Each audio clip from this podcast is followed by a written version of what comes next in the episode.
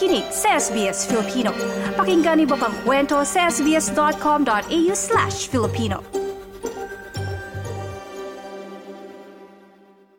Maraming curious ngayon, ano naman yung mga mangyayari sa 2024 sa larangan naman ng sistema ng migration o immigration ng Australia at mga visa, no? Iyan po yung lagi mga tanong, ano? Eh, nung, nung nakarang, nakaraang Desyembre po, inilabas ni Home Affairs Minister Claire O'Neill ang strategy na nakasentro po sa temporary skilled migration at international education. Plano po ng pamahalaan na ipatupad ang marami sa mga ito sa buong taong 2024. Kasama na po dyan yung mga mahigpit na patakaran sa English language requirements para sa mga student at temporary graduate visas. At pati na rin yung bagong visa para sa mga in-demand skills. Naku, ito na po yung sinasabi na bagong taon, bagong oportunidad. Atin pong alamin ang mga pagbabago sa larangan ng visa at immigration, ang mga detalye sa trabaho, visa at iba pa. Trabaho visa at iba pa. Trabaho, visa at iba pa. Pumalo sa 510,000 ang net overseas migration ng Australia noong 2022 hanggang 2023.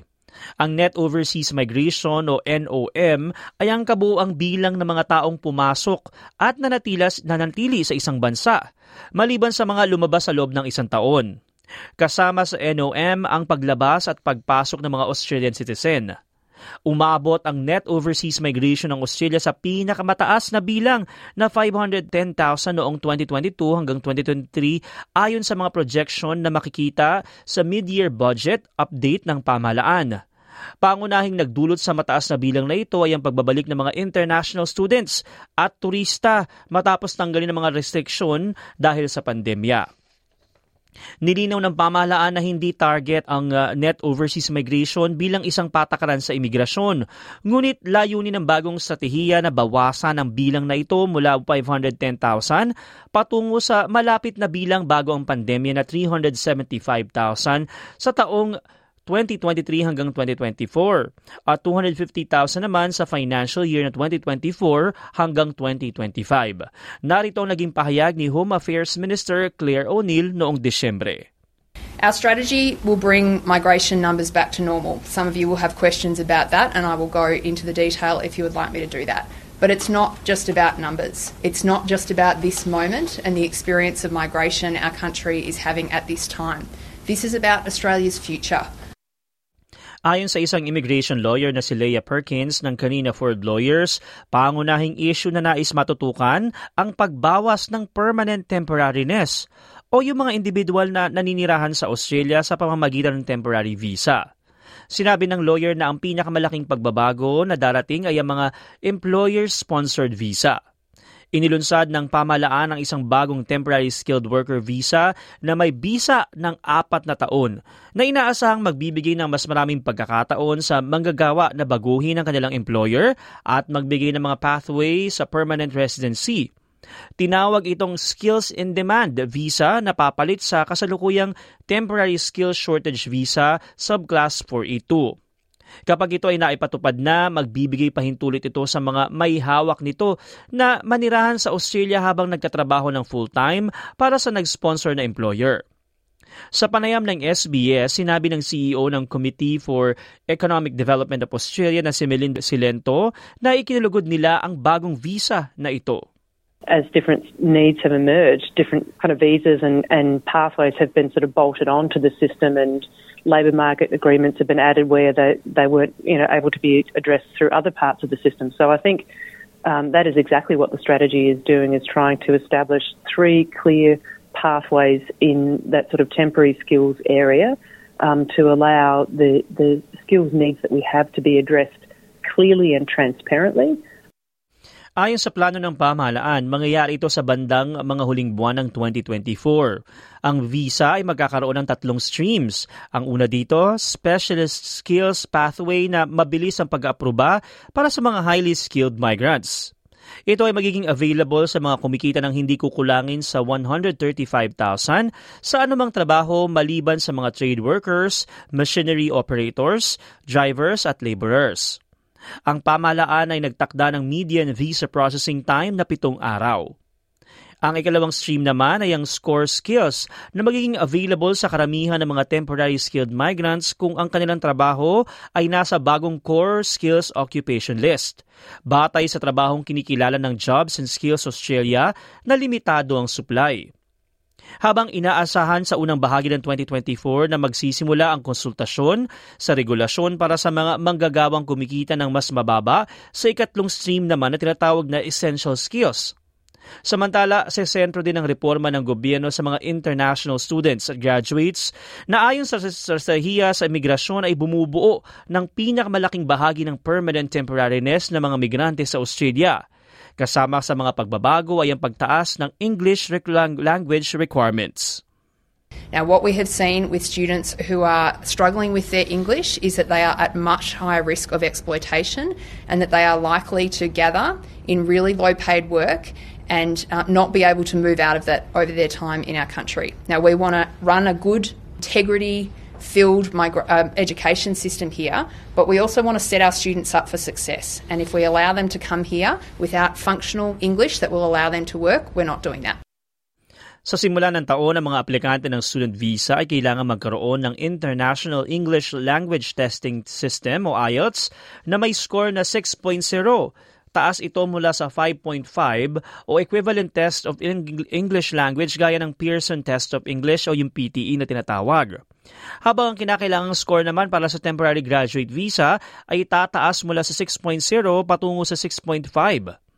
Kabilang din sa bagong strategy sa migration ng Australia ang Genuine Student Test o tinatawag na GST para sa lahat ng international students na papalit sa umiiral na Genuine Temporary Entrant Requirement o yung GTE na tinatawag.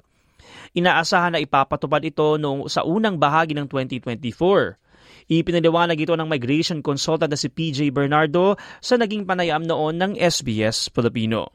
Basically, dinesign nila to, itong uh, pagbabago na to para masigurado ang pagiging you know, uh, ingenuity ng uh, aplikante bilang international student uh, to minimize cases of fraud actually in that student visa application process.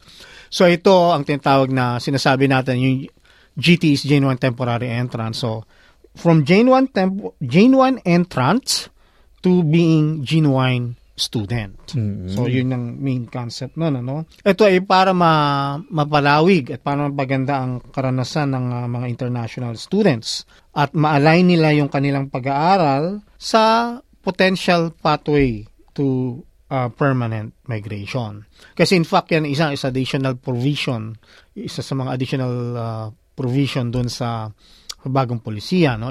So, na kung saan ang magiging assessment factors pagdating sa genuine student test na ay nakabase sa limang konsiderasyon. So, una yung English proficiency. Mm-hmm. Um, tapos pangalawa nga, based sa academic qualifications, no? Tapos pangatlo, financial resources. Tapos yung yung purpose nung pag-aaral mo, no? Uh, which links doon sa sa background mo.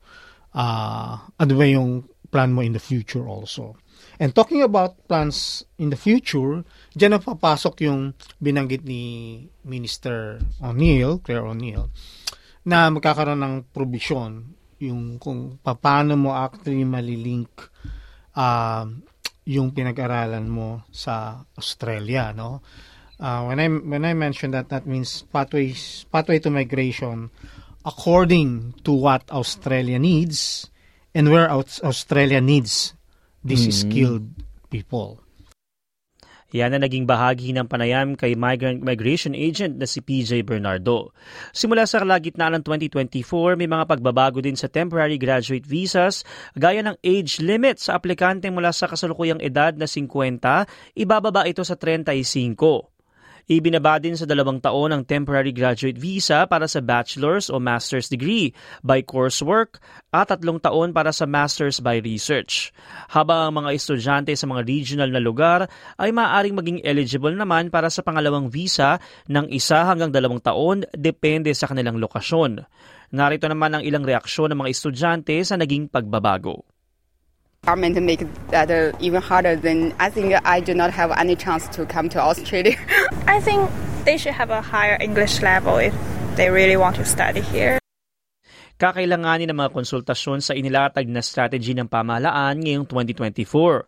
Kasama dito kung paano i-regulate ang migration para sa mga manggagawang may mababang sahod na may essential skills at kung paano mas mapaigting ang permanenteng skilled migration. Plano din ng pamahalaan na suriin ang regional migration at ang Working Holiday Maker Program upang suportahan ang mga rehiyon at ang mga manggagawa. Inaasang ilalabas ang isang discussion paper para dito sa simula ng taon na ito. Ang ulat na ito ay binuo ni Emma Bracanstino para sa SBS News na isinalin sa ating wika at isinalaysay ng inyong lingkod, TJ Korea. Para sa SBS Filipino. Trabaho, visa at iba pa.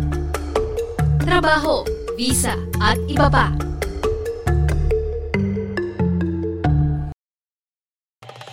Nice yung bang makinig na iba pang kwento na tulad ito? Makinig sa Apple Podcast, Google Podcast, Spotify o sa iba pang podcast apps.